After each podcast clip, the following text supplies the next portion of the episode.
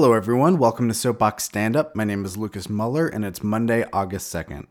Real Salt Lake played to a 0-0 draw with the Houston Dynamo at the weekend. Arcel was away to Houston. This game to me felt like it lacked some creativity. Both teams had chances, had opportunities. It was a game where I think someone on Twitter said the ball simply did not want to go in the net for either team. In this game, RSL outpossessed Houston 55.5% to Houston's 44.5%. Houston outshot RSL 15-11. Both teams had 4 shots on goal. Interestingly, Zach McMath played in goal. David Ochoa had an injury concern, I believe, with his quad, so he did not play. McMath was able to keep a clean sheet, which is big. One fascinating aspect to this game was former RSL Academy player, RSL player Corey Baird was traded this past week from LAFC in exchange for $750,000 in allocation money. Keep in mind that RSL sold them to LAFC over the offseason for $500,000 in allocation money. So good profit for LAFC. Probably a better fit for Baird at Houston. He's more likely to get more time, more minutes.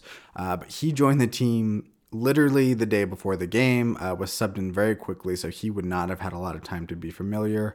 And he injected some spark into the Dynamo's attack. He's got that incredible speed. McMath dealt with him pretty well. There's one point where it felt like McMath was really out of position far outside the box. Baird had the ball, and McMath was able to do just enough to break up Baird's attack, which was good. It's worth noting that Zach McMath, it's only his 3rd game of the season. He had one with the Monarchs. The next weekend he played with RSL. That was early season in May. That was a draw against Minnesota United. And now he's able to step in, get a clean sheet, and do, I think, pretty well, especially considering they did not play a lot at the end of 2020, has not played consistently in 2021 by any stretch. So I think he had a pretty good game, especially for a player who is not seeing regular minutes.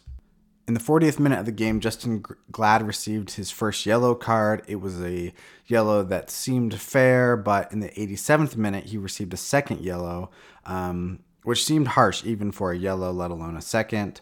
And so he was sent off. Arcel goes down to 10 men.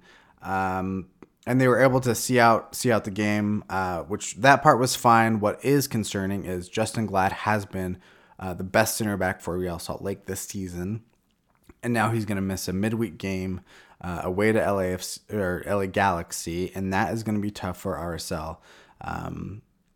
Tony's not ready to come in; he's still injured, so it's really unlikely that we will see him on Wednesday, and that means the center back pairing of Eric Holt and Marcelo Silva. Both those players make me nervous. I think Marcelo is MLS quality, but what we've always said of him is it seems like 1 or 2 moments a match, he does something pretty reckless.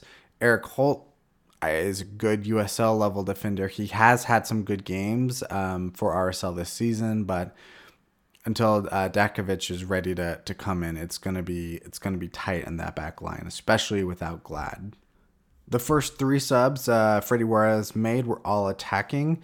Chang came out and Menendez came in the 64th minute. Wood went out with Rubin coming in the 74th. And Miram out with Julio in the 75th.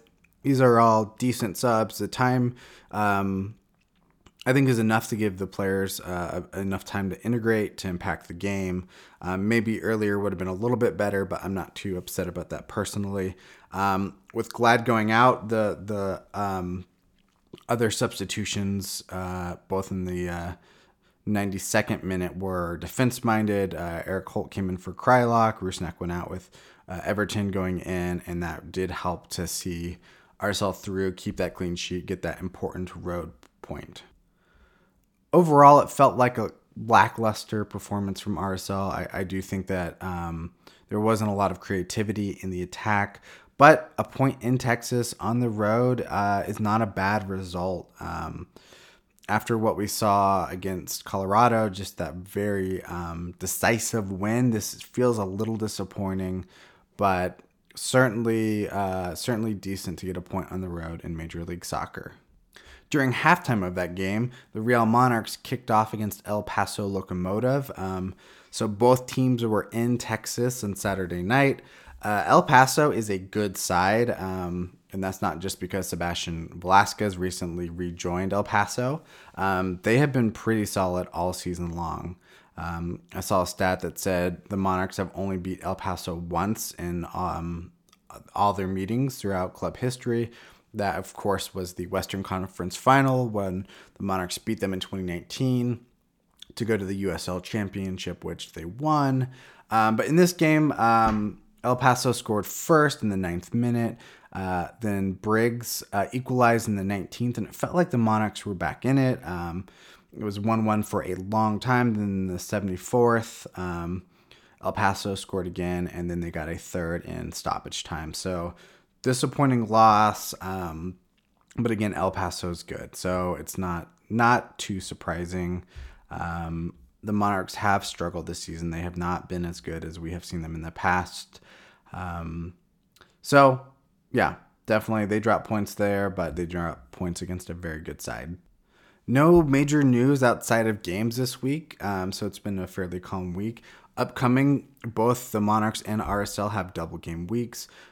Real Monarchs will be back home Wednesday night, August 4th at 8 p.m. That is the Pups at the Pitch match. That's always super fun. If you've never been, you can bring your dog.